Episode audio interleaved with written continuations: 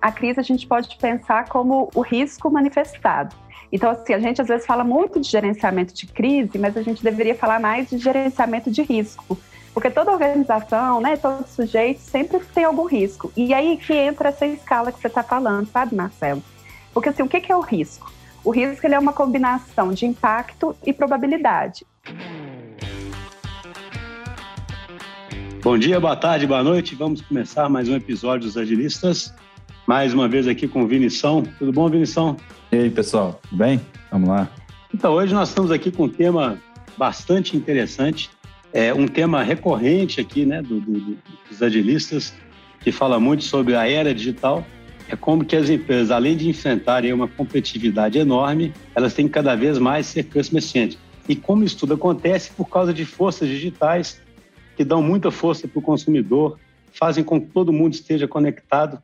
E se a gente pensar bem nesse contexto, uma empresa que enfrente uma crise, além dela, obviamente, ela ter que resolver a crise em si, né, independente de qualquer fator externo, essa crise ela pode se alastrar de uma forma descontrolada, de uma forma avassaladora, por esse mundo aí extremamente conectado.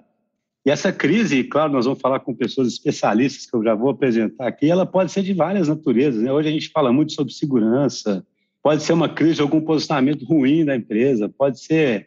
Enfim, nós vamos discutir isso tudo, né? Tem inúmeras fontes de crise e passa... Como o impacto pode ser muito grande, hoje tudo tem uma repercussão enorme, né? Tudo que uma empresa faz, tudo que uma marca faz, tem uma repercussão muito grande. Essa gestão de crise nesse contexto se torna uma coisa vital. E aí nós temos hoje duas convidadas, vou pedir para elas se apresentarem. Queria primeiro pedir para a Érika Pessôa se apresentar. Tudo bem, Érika? Obrigado, viu, por aceitar nosso convite. Ei, Marcelo, estou muito feliz de estar aqui. Vinícius, obrigada. Vanessa, muito bom. Eu sou Relações Públicas de formação, mas sou apaixonada por gente. Ganhei, um tempo atrás, um apelido de desativadora de bombas, exatamente porque eu gosto muito de resolver problemas. E aí, com essa história da pandemia, ficou mais claro ainda, né, esse mundo das incertezas que a gente tem vivido.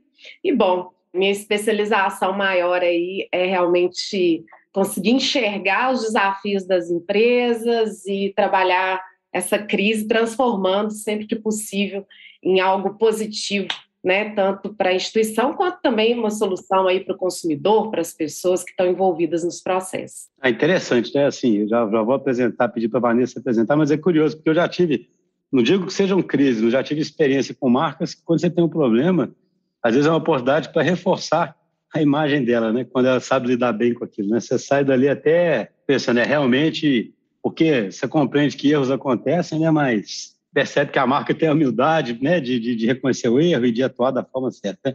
Mas primeiro vamos colocar também na conversa, pedir para se apresentar, Vanessa Veiga. Tudo bem, Vanessa? Obrigado aí pela presença. Oi, gente. Tudo bem? Boa noite para todo mundo. Obrigada pelo convite. Né, Érika, é um prazer estar aqui conversando com você, com o Marcelo, com o Vinícius. Bom, eu sou mestre e doutora em comunicação e hoje, né, sou professora da UFMG, no Departamento de Comunicação Social, e aí professora lá do curso de Relações Públicas, e eu dou essa disciplina para os alunos, que é o Laboratório de Gerenciamento de Crise, em que a gente discute, né, crises de imagem, de reputação que já aconteceram com determinadas empresas, marcas, né, e a gente analisa as estratégias que essas empresas tiveram, como também, né, tenta trabalhar com os alunos essas estratégias que a gente pode pensar quando alguém, né, quando uma organização se depara com um risco manifestado, né, que é a crise. Vai ser um prazer conversar sobre isso com vocês. É bacana, né? Temos um representante da academia e um representante do mercado, né? Então vai ser uma conversa bem interessante. Eu queria começar perguntando para a Érika. A Érika falou que é uma desativadora de bombas, né? Que bombas são essas, né? Quais tipos de bombas são essas? Qual que seria uma definição de uma crise, né? Para a gente poder chamar de crise, e quais são os tipos aí de crise com quais as empresas têm que lidar? Bom, Marcelo, na verdade, quando a gente fala de crise, a gente está falando de todo episódio que acontece para uma instituição, para uma empresa, também para pessoas, né? Hoje a gente tem pessoas que são como empresas mesmo, né? Conhecidas e que têm uma reputação. Bom, são sempre acontecimentos que tiram aquela condição natural de um negócio. Então, quando a gente se depara com um desafio, com algo que é uma incerteza, que a empresa não estava esperando, Bom, isso é uma bomba, né? Um problema, tem gente que morre de medo dessa palavra, problema, né? Quando você chega, às vezes, lá, tá trabalhando, chega pro chefe e fala, então, tô com um problema para resolver, o pessoal até arrepia nas empresas, né? E, na verdade, uma crise institucional pode ser uma reclamação de um cliente que ficou insatisfeito, né? Uma crise pode ser gerada aí por um desastre, como nós vimos aqui há um tempo atrás, em Brumadinho, em Mariana, né, que é algo realmente mexe aí não só com a reputação de uma empresa, mas com toda uma sociedade.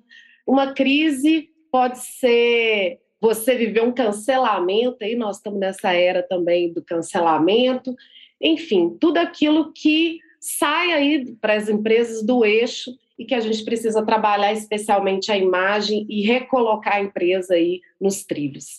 Entendi, a gente tem até que tomar cuidado para não ser cancelado aqui. Estou brincando. Bom, eu queria que a Vanessa complementasse. Você chegou a falar um pouquinho como se fosse uma taxonomia, se eu entendi bem, de possíveis crises, assim, sabe? Haveria uma classificação? Isso. E, assim, quando a gente pensa em crise, pelo menos de um ponto de vista mais leigo, crise a gente associa a algo muito grave, né? Estamos em uma crise. Então, digamos assim, não seria um problema a partir de um certo limiar, né? Que ele viraria uma crise. Então, é isso mesmo? É bem por aí. Então, assim, é bem mesmo o que a Érika falou, a gente pensa a crise, né, como um rompimento de uma expectativa. E, como eu disse até antes também, a crise a gente pode pensar como o risco manifestado. Então, assim, a gente às vezes fala muito de gerenciamento de crise, mas a gente deveria falar mais de gerenciamento de risco. Porque toda organização, né, todo sujeito sempre tem algum risco. E aí que entra essa escala que você está falando, sabe, Marcelo? Porque, assim, o que é o risco? O risco ele é uma combinação de impacto e probabilidade. Então, se situações que podem acontecer e que, né, vão quebrar essa expectativa, vão tirar a organização ali do planejamento dela, vão causar algum prejuízo, uma falha. Só que essas situações, elas têm níveis. Tem tanto nível de qual que é o impacto que aquela situação pode causar, né, para a organização e para a sociedade em geral. E tem também o nível de qual que é a probabilidade dela acontecer. Porque às vezes a gente vai ter uma situação com impacto, vamos pegar, por exemplo, o caso, né, que já foi citado aqui da Vale e Brumadinho. Então, se o impacto era gigante, né, foi gigante, foi destruidor, se você pensar, né, todas as consequências, mas o risco, talvez quando eles avaliaram, era um risco pequeno, eles achavam que aquela barragem nunca ia estourar. Então, você mede nesse tipo de graduação. E aí, por isso, que às vezes a gente vai ter situações, assim, que às vezes situações internas mesmo, dentro das organizações, nas relações horizontais, às vezes, né, vocês aí trabalhando nos times, um código aí que dá alguma coisa errada, pode parecer às vezes um problema pequeno, mas ainda assim ele é capaz de gerar uma crise, porque ele rompe uma expectativa, ele causa esse problema e você tem que resolver. E aí, sabe o que é que isso aparece pra gente, mostra pra gente? Que a crise, ela é esse rompimento de expectativa, ela é uma falha que acontece, então ela é sempre um perigo, mas ela pode ser também uma oportunidade, porque aí pode ser às vezes uma oportunidade para realinhar, colocar as coisas no eixo, e aí eu acho que é interessante a gente pensar sobre isso também, sabe? Não, mas só uma coisa que eu fiquei na cabeça aqui, que é assim, você usou a definição da crise como um risco manifestado, né? Então, se eu tenho uma gestão de riscos, e a crise seria aqueles riscos manifestados de alto impacto, né? Que são os que gerariam crise. Mas, por exemplo, tem situações que talvez aquilo não seja nem mapeado como um risco, sabe? E aí talvez seja uma falha da gestão de risco, né? Não sei, mas, por exemplo, eu penso na situação da Bacchia, sabe, da cerveja, quando teve aquele problema com a Bacchia. Será que aquilo teria acontecido mapeado como um risco? Ou tem crises que não tem, né? Que elas vêm do nada, né? Ou seja, se vêm do nada é muito, talvez... Porque aí a pergunta seria... A gestão de crise começa, então, antes com um bom mapeamento de risco, né? Já que a crise é um risco manifestado. É isso? É isso mesmo. O grande trabalho, assim, é mapear essas possibilidades de risco. E aí vão ter risco, né? Falhas que são falhas de vigilância, falhas de avisos. Então, que em certa medida você consegue prever essa probabilidade, mesmo que baixa. E existem essas falhas que, de fato, são as falhas orgânicas, assim, normais, que são mais difíceis de serem previstas. Mas ainda assim, um bom gerenciamento de crise, ele tenta mapear isso tudo. E aí, como é que a gente, né, faz esse mapeamento? A gente tem que conversar com todos os públicos da organização, então entender muito bem, assim, quem são os públicos, entender as expectativas deles. A gente tem que entender as rotinas dentro das organizações, Porque aí, a partir desse mapeamento, assim, a gente vai conseguir produzir um diagnóstico bom, bem completo, em que a gente vai identificar essas ameaças, esses pontos fracos, e vai conseguir depois medir essa probabilidade deles acontecerem, fazendo também comparação com o contexto que a gente está vivendo, então comparação com outras empresas do ramo, comparações ali com o contexto local, então a gente vai tentar medir essa probabilidade e ao mesmo tempo medir esse impacto. Você perguntou aí da cervejaria, na verdade a cervejaria ela não poderia prever o que aconteceu, mas ela poderia ou deveria, né, inclusive acompanhar mais de perto os processos de qualidade. E muitas vezes no nosso negócio a gente começa a crescer muito acelerado, a coisa começa a ficar meio confusa e a gente acaba deixando uma ponta solta e é ali que às vezes vai acontecer esse momento de crise, de um jeito bem prático, né, de falar. A Vanessa é muito melhor do que eu para explicar isso, porque ela explica de um jeito mais acadêmico, né, professora? Mas assim, é um pouco isso, de deixar a ponta solta. Agora, é óbvio que, por exemplo, qual de nós, né, ou mesmo a inteligência americana, saberia que ia ter um 11 de setembro, né? Ou qual de nós diria, passando aquele Réveillon de 19 para 20, eu passei lá em Jericoacoara, maravilhoso, que em março a gente ia entrar para dentro de casa e ter que viver um distanciamento social e até hoje a gente já está vivendo aí uma história, aí essa história da pandemia, por exemplo.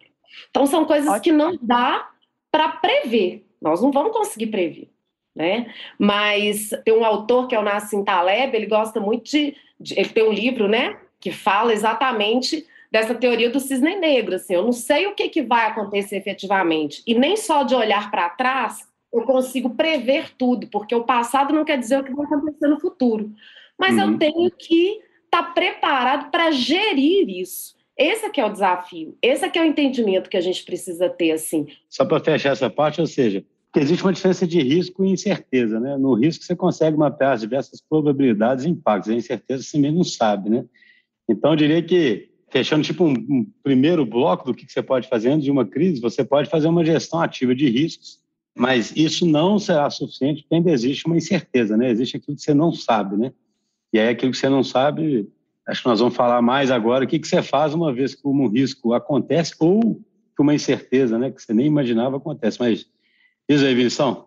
Então foi até bom que você fez esse gancho aí, que eu queria falar, tem muito a ver com o que a Érika colocou, né, e eu queria ver a perspectiva de suas, né, tanto acadêmica assim, quanto mais talvez de mercado, e que aí eu tenho um gancho muito forte com o agilismo, né, porque o agilismo, né, colocar aqui o tema aqui do podcast, ele já parte do pressuposto que você está num ambiente que tem muita incerteza, igual o Schuster colocou. Então, assim, algumas coisas você pode fazer esse mapeamento, igual ele fez a diferenciação de risco, e algumas coisas, na verdade, você não só não pode fazer, mas como é a natureza da coisa que você quer trabalhar, porque você quer trabalhar a parte positiva do risco também, né? O risco, por exemplo, né, para não ficar muito abstrato que eu estou falando, você está construindo um software, né? A natureza do software, né, que a gente vê dos produtos digitais, vamos falar assim de um app, né, que a empresa está lançando, se a empresa ela segue uma filosofia moderna de empresas nativas digitais, ela já parte do pressuposto que ela não sabe muito bem como é que as pessoas vão usar o software,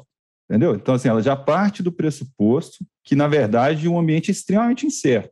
Então, ela não parte do pressuposto que ela consegue mapear todos os riscos, que ela consegue planejar tudo. Ela parte do pressuposto que o comportamento é emergente na hora que você lança o software, entendeu? Aí meu ponto é, tipo, no trabalho de vocês, né, de vocês duas aí, como que você prepara uma estrutura que lida bem com isso? Tire proveito das coisas positivas, mas também que saiba mitigar coisas que estão tendendo a se tornar uma crise, entendeu? Eu penso o seguinte, aí eu vou voltar a citar o Taleb, eu sou fã dele. E ele também tem um livro que fala das organizações. A gente que também cita muito ele, então... Tem tudo a ver com o tema, né, dos agilistas. Sim, aqui. Com certeza. Bom, ele fala das empresas antifrágeis, né? Fala desse conceito. Mas para falar das empresas antifrágeis, ele dá para a gente 3 modelos das empresas contemporâneas. Então, ele fala daquelas empresas que ficam estáticas diante de um desafio, né? Diante de uma mudança de mercado, uma mudança comportamental e tudo mais. E a gente pode aqui citar um exemplo, por exemplo, da Kodak, né? A Kodak era uma grande empresa era a maior empresa do setor, e ela olhava e falava, ah, mas o pessoal agora, ninguém nunca vai deixar de tirar foto, né? Então eu estou garantida aqui no meu lugar, né? No meu trono. E a verdade é que realmente ninguém deixou de tirar foto, eu acredito que todos vocês aqui têm um celular com uma câmera para ficar tirando foto, a gente adora, né? Mas a gente nunca mais usou um filme, né? Nunca mais foi para a praia, pediu o colega para tirar uma foto nossa, que cortou nossa cabeça, e a gente ficou arrasado o resto da vida. E aí o Taleb também fala das empresas que são resilientes. Resiliência é até uma palavra legal, né? A gente usa isso muito no nosso dia a dia. Não, tem que ser resiliente, não pode, né, se entregar na primeira e tal. E aí eu gosto de dizer que o Lenine, ele fala, né, eu envergo, mas não quebro. É isso que é ser resiliente. Eu vou lá, envergo, veio o desafio e tal. Eu quase morro ali na praia, mas eu retomo o meu posicionamento e sigo. Qual que é o problema de ser resiliente?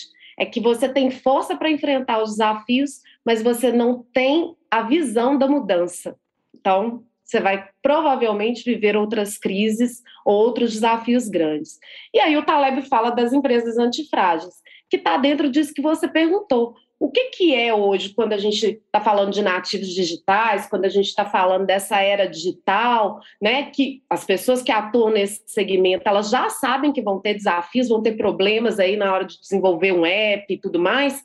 Esse mundo agora, né, para os nativos digitais e para essas novas empresas, elas precisam ser como? Eu me deparei com um problema, eu sou rápido para uma tomada de decisão, para uma mudança necessária, eu não fico pensando, marco reunião, faço planejamento, daqui a 5 anos a gente vai mudar. Não dá. Então, eu tenho que ser rápido, objetivo, assertivo. Eu preciso, muitas vezes, tomar uma decisão que pode não ser a decisão perfeita para aquele momento, mas que vai ser a melhor dentro do contexto de tempo e cenário que eu tenho ali na minha frente, né? E vou passar aí por esse momento do desafio e dar continuidade à minha empresa, ao meu negócio. Então, assim, ser antifrágil é isso. E eu vejo que hoje o que a gente precisa entender aí nesse novo momento, até para superar todos, né? Tentar superar esses desafios e até no nosso dia de negócio e tudo mais, é tomar decisões rápidas, ser o mais assertivo possível, isso tem a ver com experiência também, e a gente poder, então, prosseguir aí, né, sabendo que essa história da incerteza, ela vai acontecer outras vezes, mas que a gente toca para frente com coragem e determinação. Então, é um pouco disso. Eu concordo plenamente, assim, com todos os pontos da Érika. Eu acho que ela foi, assim, né, nos pontos mesmo que a gente trabalha. É muito importante isso, esse retorno rápido, ágil, dizer alguma coisa, porque tem a expectativa e o tempo, né, da internet é esse tempo mais rápido. E aí também é sempre importante manter essa comunicação também, porque a gente também está falando muito de vínculos, né, com os públicos. Então, assim, você tem que soltar o comunicado e aí não morre aí o gerenciamento de crise, né? Você tem que manter essa comunicação por um tempo, sempre de modo muito assertivo. Se a gente pensa até, assim, períodos antes, né, da força da internet, por exemplo, um caso clássico que a gente estuda, assim, na universidade é o caso da TAM, né, do voo daquele avião de 1999 que caiu em Congonhas e tudo, que é um ótimo caso de gerenciamento de crise. E aí, quais foram os pontos fortes? Logo que caiu o avião, a TAM juntou os familiares todos num hotel, né? Eles que deram a notícia para os familiares, não foi pela imprensa. E aí o comandante da TAM foi, conversou pessoalmente com cada um dos familiares. Então, assim, deu muito esse aspecto humano no momento, assim, né, de desastre, de tristeza absoluta, que isso respaldou muito a imagem da TAM. São estratégias ainda muito importantes, né? Eu acho que cada vez mais a gente trazer essa humanidade, mesmo que mediada aí pelas redes. Mas hoje, né, se isso acontece hoje, além dessas ações, a gente precisa dessa resposta rápida também nas redes sociais. Então, assim, não basta um comunicado oficial e meios de comunicação tradicionais. Você precisa criar vínculo com o seu público. Então, assim, como que a gente dá uma resposta a uma crise? Primeiro, você tem que conhecer e entender bem qual que é a acusação ou suspeita que está sendo feita sobre a sua organização, sobre a sua pessoa. Então, assim, entender o que está acontecendo. E segundo, conhecer bem o público com quem você trabalha. E aí existem vários públicos, o público interno, externo, stakeholders, né? Então, para cada um desses públicos, você conhecer bem e saber como que você vai se vincular a eles. né? E comunicar de uma forma assim que você vai tentar manter ou reconstruir aquela imagem que você já tinha, né, criado um vínculo ali com aqueles públicos. Uma coisa que não sai da minha cabeça, a gente podia achar, eu acho legal a gente partir para exemplos, né? Assim, parece que uma das crises que acontecem bastante hoje em dia são crises de imagem, né? Assim, porque as empresas se expõem muito, né, nas redes sociais, criam um canal de comunicação, uma narrativa, uma personalidade, e da mesma forma que elas colhem os benefícios disso, elas colhem os problemas, né, justamente de você estar assim. Eu queria que vocês contassem histórias que exemplificassem como lidar com isso, porque eu acho curioso o seguinte, a empresa tem que agir rápido, e tem, né? Porque hoje em dia o tempo é assim, né? Por outro lado, você pode piorar a crise, né? Se você agir rápido e fizer um movimento errado, né? Eu falo assim, outro dia, eu acho que foi... Eu não lembro, foi um banco, porque aqui o interesse não é nem explicitar uma marca, mas acho que foi um banco que... fez alguma propaganda pelo dia de não comer carne, sabe? E aí tinha uma associação que vende carne, que ficou... Né? Aí o pessoal já fez uma carta falando que fizeram aquela propaganda, foi o marketing, eles não tinham... Quase que o banco não endossando o próprio marketing dele. Eu sei que deu uma confusão danada, entendeu? Então, assim, qual o tipo de estrutura, se a Érika pudesse dar exemplos, como é que uma empresa se estrutura, como é que ela responde, como é que ela fica medindo isso, quais são casos... que ilustram bem como fazer isso, porque parece tão difícil, né? Uma coisa, é o que a gente falou da incerteza, às vezes uma coisa mínima. Eu achei muito interessante você falar de Nassim Taleb, a gente pensar no mundo complexo, até de efeito borboleta, sabe? Às vezes você joga um negócio ali que você despretensiosamente, né? Tá pensando assim, não tô fazendo nada. E aí isso ganha uma amplitude numa rede social, e aí você tem que responder aquilo, depende de se você responde, piora ou melhora, sabe? Como é que você tem exemplos disso e estruturas para lidar com isso?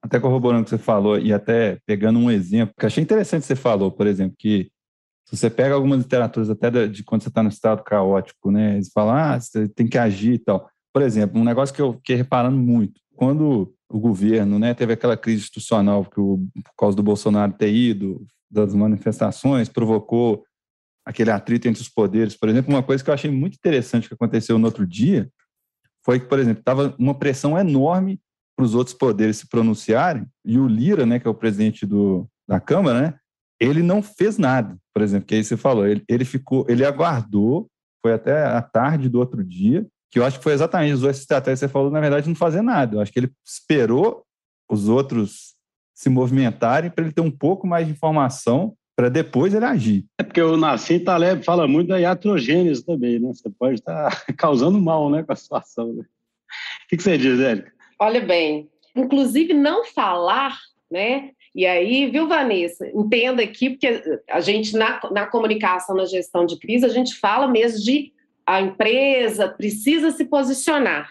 Se posicionar algumas vezes pode ser, inclusive, assim, eu estou avaliando a situação antes de dizer qualquer coisa, né? Para eu não falar bobagem, entendeu? Uhum. Então, isso também, quando você me traz esse exemplo aí, Vinícius, na verdade, é igual um jogo de xadrez. Às vezes eu vou esperar a pessoa que está jogando comigo fazer o movimento para eu pensar em qual que é o meu movimento. E eu já estou pensando, às vezes, também em 2, 3 movimentos lá na frente. Eu estou prestando atenção no que ele está fazendo e já vou me conectando aos próximos passos. Então, tem isso também, né? O se posicionar é, inclusive, entender a hora certa que eu preciso falar e de que forma eu vou falar. Vocês falaram aqui também do caso aí do banco, né? E eu gostei muito desse caso do banco, porque olha que coisa interessante. Isso tinha acontecido com uma cerveja há um tempo atrás também, aquela cerveja verdinha, sabe? Que é super criativa para fazer campanha publicitária, que a gente fica apaixonado com tudo, pensando como é que eles pensaram naquilo. Então, eles também fizeram... E o mesmo tema, né? Mesma coisa, não foi? Consumo de carne. Né? Exatamente. E tiveram o mesmo embate. Esse mesmo grupo, que são os produtores de carne, vamos dizer, né? Aí também foi lá e se manifestou, e se mobilizou e tudo mais. Onde está a diferença de uma empresa, que é a cerveja, e do banco?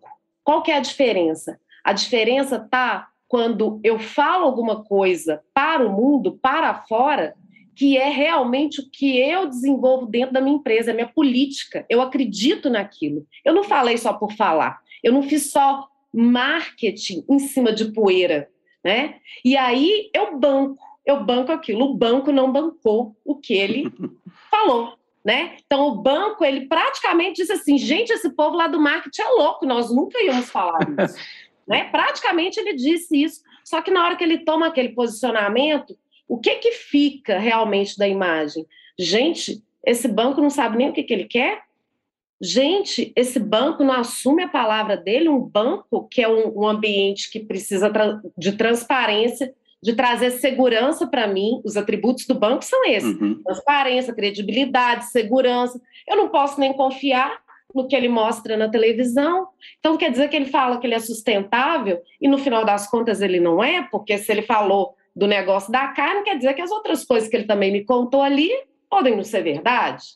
Então, o banco ali, na minha opinião, né, como gestora de crise, o que ele teria que ter feito ali era dito, olha, tem espaço aqui no banco para todos os perfis. Eu tenho clientes veganos. Você imagina se os clientes veganos fossem também lá para a porta e fizessem um churrasquinho de, sei lá, de tofu. Melancia. De melancia. Entendeu? Ah, então tá, e ele vai abrir mão desse grupo também, dos veganos, tanto que tá me dizendo isso. Então entende que faltou maturidade, e maturidade, aquilo que eu falei anteriormente, gestão de crise precisa de sabedoria, precisa de deixar de lado a coisa da emoção. Olha, você tocou num ponto que eu achei tão interessante, né, assim, primeiro essa questão da autenticidade, né, as empresas deveriam ser autênticas nas mensagens que elas passam, né, porque aí, pelo menos, agradando ou desagradando, você está sendo autêntico e está fazendo uma aposta, né? Você não pode querer apostar em tudo. Então, acho que... Mas eu achei interessante, queria te ouvir depois também, a Vanessa, claro, assim, parece que gerir crise é uma das coisas que, assim, você tem que ter gente experiente, né? Você falou de sabedoria, entende? Porque não tem receita e parece que é uma das atividades, talvez, que mais exige a vivência mesmo, sabe? Exige um tipo de sabedoria, igual você disse, porque não vai ter um livrinho de receita.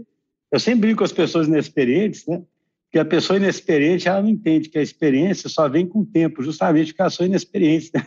Eu brinco, eu falo assim, com o tempo você vai entender que experiência é diferente de inteligência, né? Experiência é você ter tomado umas pancadas aí, passado umas situações, reconhecer uns padrões, aí você às vezes está no meio, né? Você está lá desarmando uma bomba, igual você disse, você fala, já desarmei uma bomba dessa, né? Tal coisa não deu tão certo. Experiência é isso, né? Porque uma coisa que eu queria falar um pouquinho é qual a estrutura para lidar com a crise, entendeu? É uma estrutura sempre que você monta, a gente sempre ouve numa crise, o pessoal monta um comitê de crise, né? É um comitê mesmo, tem uma estrutura temporária, tem uma estrutura permanente, sabe? Como é que é essa estrutura? Quem são as pessoas? Qual o perfil de quem participa disso, né? Eu acho que a Vanessa pode até explicar melhor essa questão da estrutura, né, dos comitês e da existência dos comitês, mas só respondendo aí, Vinícius, a questão da sabedoria, é muito interessante, né? Quando a gente, uma pessoa que avalia uma nota falsa, que consegue, né, descobrir lá uma nota falsa, por exemplo, de dólar, ela entende da nota falsa não é porque ela estuda todas as notas falsas, é porque ela sabe como é que é a verdadeira, né? Então ela se dedica a entender todas as características de uma nota verdadeira, que quando ela vê uma coisa fora do padrão, ela consegue compreender. Eu gosto de dizer, né, como você disse aí, não é uma questão só de inteligência, sabedoria tem a ver muito mais, é muito mais do que só conhecer informações, né?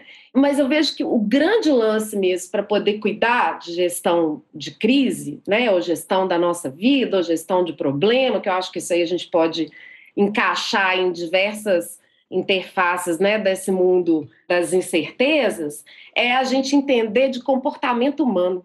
Sabe o que eu falo na comunicação? Eu falo isso muito aqui com o meu time. Para trabalhar com comunicação, a gente tem que entender de psicologia, de sociologia, de antropologia, porque senão a gente não faz comunicação, não trabalha com comunicação. Se eu não entender como é que aquela sociedade está se movimentando, se eu não entender como é que funciona a mentalidade das pessoas, eu não vou conseguir fazer essa gestão. Tem muito a ver com o comportamento, tem muito a ver com a cultura do lugar que você está. Muitas vezes uma coisa que faz maior efeito aqui, por exemplo, no Brasil, ou até aqui em Belo Horizonte, por exemplo, não vai fazer efeito em outro lugar.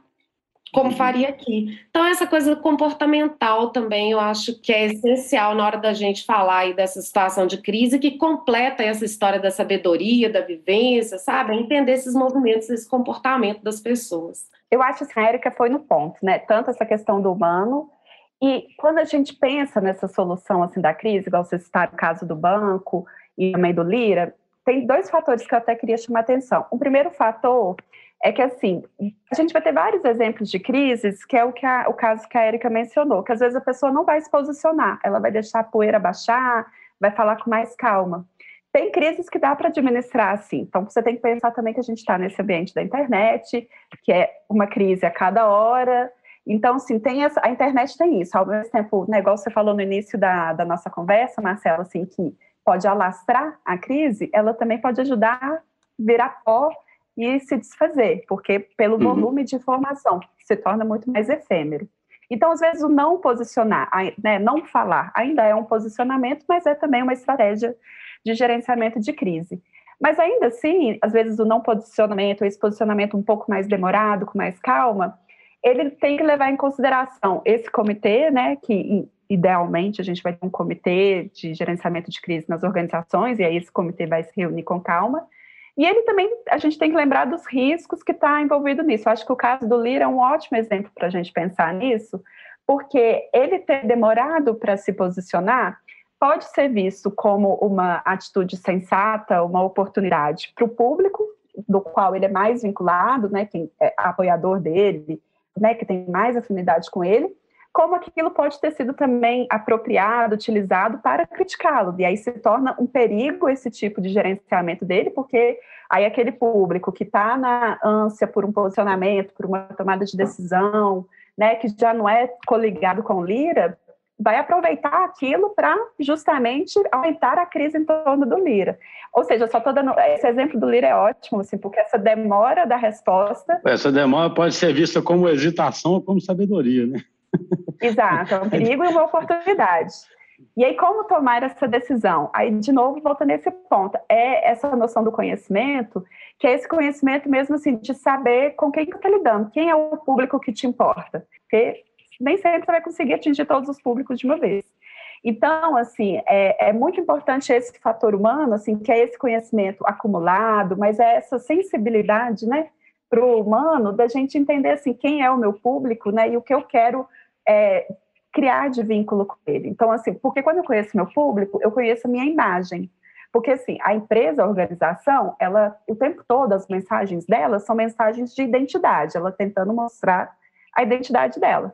E a imagem é formada no público externo, naquele acúmulo ali, mas na interpretação, nesse contexto, né, de cada sujeito, não está dentro da organização, pega aquela mensagem, interpreta ali com o seu contexto e vai se criando essa imagem. Quando vem a crise, você pode romper essa imagem. Então, na crise, você tem que tentar ou recuperar, ou, né, pegar a oportunidade de fazer uma nova imagem, mas você tem que entender, assim, quem que é o público que me importa. E aí, para tomar essa decisão, você pode, em primeiro lugar, então, entender esse público que importa, e aí, a partir dali, pensar assim, essa é uma crise que vai abalar a minha relação com o meu público, então, ela vale a pena que eu fazer um bom, um longo trabalho de gerenciamento de crise, porque, às vezes, ele vai avaliar que aquela situação vai causar muito ruído com o público, que, às vezes, não impacta aquela organização. Aí fala assim, ah, não, é o quê? Ela é importante para eu gerenciar. Aí a gente vai pensar nas estratégias, nos vínculos que eu já tenho. E aí o comitê vai ajudar muito.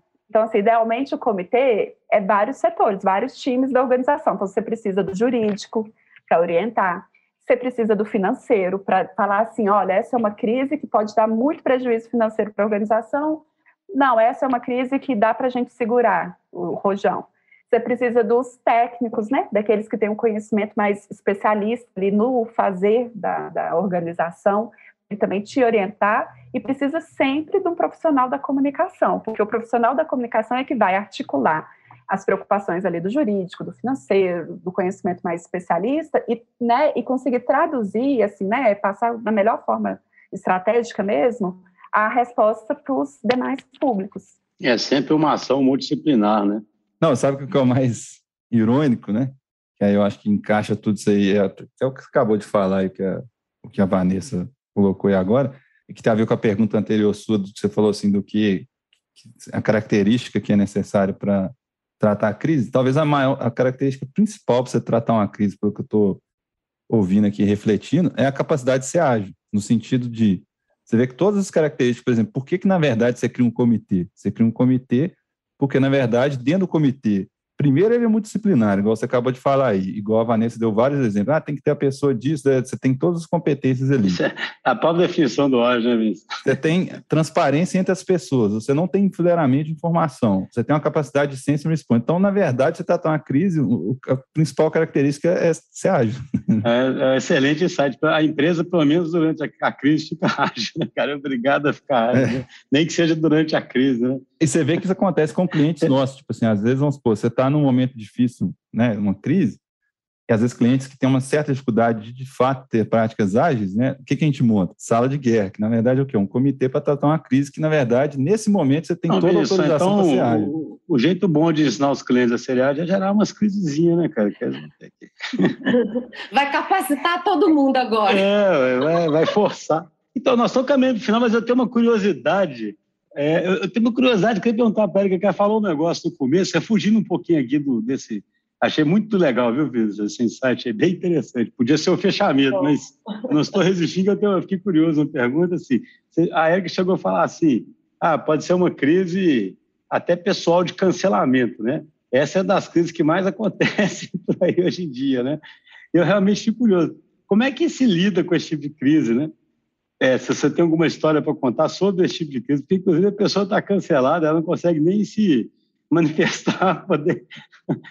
É uma coisa muito... O cancelamento é uma coisa muito doida, assim, sabe? O jeito que acontece, né? E algumas vezes é um mal entendido mesmo, né? Que às vezes você fala alguma coisa ali, aquela pessoa fala alguma coisa, o outro interpreta de uma... Né, da forma de acordo com a cultura dele, aquilo tudo que a gente já conversou, e aí começa essa história do cancelamento, né? Começa essa história de polarização aí, uns defendem, os outros criticam e tal. A gente vivenciou isso aqui agora também, em Belo Horizonte, há pouco tempo, com um jogador de vôlei, né? Ele deu a opinião dele, e aí um grupo de pessoas não concorda, né? Pressionou as empresas patrocinadoras do clube onde ele jogava, né? E ele foi demitido, porque as empresas patrocinadoras entenderam também que o posicionamento dele não era legal, né? Uhum. Então ele saiu do time. Ele foi cancelado por um grupo, mas, por outro lado, esse mesmo jogador, eu acho que agora ele tem quase 2 milhões de seguidores, ele tinha, sei lá, 100 mil, 200, porque teve também um outro grupo que veio apoiá-lo. Né? Então, hoje em dia, a gente vê isso muito nessa história do cancelamento, que está muito atrelada a esse mundo conectado, que é muito mais fácil chegar informação ou chegar partes de informação, e as pessoas vão tomando literalmente partido. A gente viu isso acontecer também, aproveitando que está rolando aí Big Brother, né, gente? Todo dia tem um bafo assim, para a gente poder acompanhar. Isso aconteceu lá com a Karol Conká lá atrás. Né? Por quê? Porque ela sempre teve um discurso nas redes, né? E quando ela entrou dentro lá do Big Brother, que você se desveste de tudo, ela mostrou exatamente o contrário. De novo, para as pessoas físicas também rola essa história. O meu discurso tem que estar atrelado à minha prática, senão eu posso ser cancelada, porque as pessoas vão falar assim, mas peraí, então você não é aquilo que você tinha falado? Então, assim, isso vai rolando. Ano passado também a gente teve uma situação de crise que aconteceu em alguns estados do Brasil, que foi um movimento chamado Exposed, então, que começou nos Estados Unidos com as atrizes denunciando os diretores de cinema, né, que assediavam elas sexualmente, mas no Brasil chegou com um movimento de meninas que denunciavam professores que em algum momento tinham assediado elas sexualmente. Só que o negócio foi tomando um corpo que várias escolas em Brasília, por exemplo, saíram demitindo todos os professores, sem perguntar. Então, as meninas cancelaram os professores na rede, a escola tomou uma decisão, então, olha só, um negócio lá no mundo online veio para a prática e as escolas mandaram esse professor embora, né? Muitas sem perguntar. A gente viu isso acontecer no Piauí, a gente viu isso acontecer em Fortaleza. Em Fortaleza, por exemplo, um grupo escolar, o que ele preferiu fazer? Chamar cada professor, abrir um canal de ombudsman, que as pessoas pudessem, então, utilizar esse canal para denúncia também, um canal formal, né? E em outros lugares teve, inclusive, professor que conseguiu provar que aquilo que foi falado não era legítimo, né? Como também tiveram meninas que comprovaram que aquilo que elas falaram era real, né? Então, enfim, aí a história condizia. E aí o que acontece quando você faz um negócio desse? Você também cancela aquela pessoa, aquele professor, né? Sabendo sempre também, gente, que o que eu gosto de dizer que, assim, olha, tem um termo jurídico que diz assim, ó, na dúvida, pró réu, né? A gente tem muito esse cuidado, e aí tá todos nós, né? Porque a gente pega lá o celular, começa a ver as pessoas comentando, às vezes a gente nem se aprofunda no assunto, mas a gente toma partido daquilo. Então, assim, da nossa responsabilidade pessoal, como pessoas mesmo, né? Como seres humanos, nesse movimento de cancelar alguém, né? Sem ter feito uma avaliação mais aprofundada, sem conhecer a causa e por aí vai. Mas rola isso mais com pessoas também. Não, é curioso que uma sabedoria comum a várias filosofias, várias religiões, etc., é você não julgar as pessoas, né? E hoje em dia, assim, esse julgamento acontece de forma sumária, rápida e inequívoca, né? Com muita certeza, né? Olha, a conversa está ótima, mas a gente já passou aqui do tempo, eu ficaria aqui conversando mais tempo, então eu queria agradecer muito, queria só lembrar desse insight muito legal que o Vinição teve. Acho que o responder bem às crises é se tornar ágil naquele momento ali. Achei muito interessante, né? Ou seja, criar um time multidisciplinar que tenha autonomia. Uma licença ali, né? Temporária, porque o pessoal já é meio careta com ser ágil. A crise poderia servir pelo menos para o cara ficar ágil um pouquinho e ver que é bom, né, cara? Esse negócio é bom, né? Vamos ficar ágil então de vez, né? Eu queria agradecer a Érika, Vanessa, muito obrigado. Acho que a conversa foi muito boa, esse episódio vai ser bem curtido. Também agradeço o convite. A gente pode falar de horas aqui, né? Também fiquei pensando em vários casos e tudo. E eu espero aí que contribua também para o pessoal. Foi um prazer, viu? Marcelo, Vinícius, Érika, pessoal na produção. Bom, gente, muitíssimo obrigado. Marcelo, Vinícius, que bom conhecer vocês assim mais de perto. E fiquei muito feliz, né, de poder contribuir aqui e aprender com vocês aí também. Vanessa, muito, muito obrigada mesmo. E obrigada por esses conhecimentos, assim, né? Isso sai daqui hoje também super feliz. Serviu para mim bastante, hein? Isso aí, pessoal. Grande abraço. Abraço, pessoal.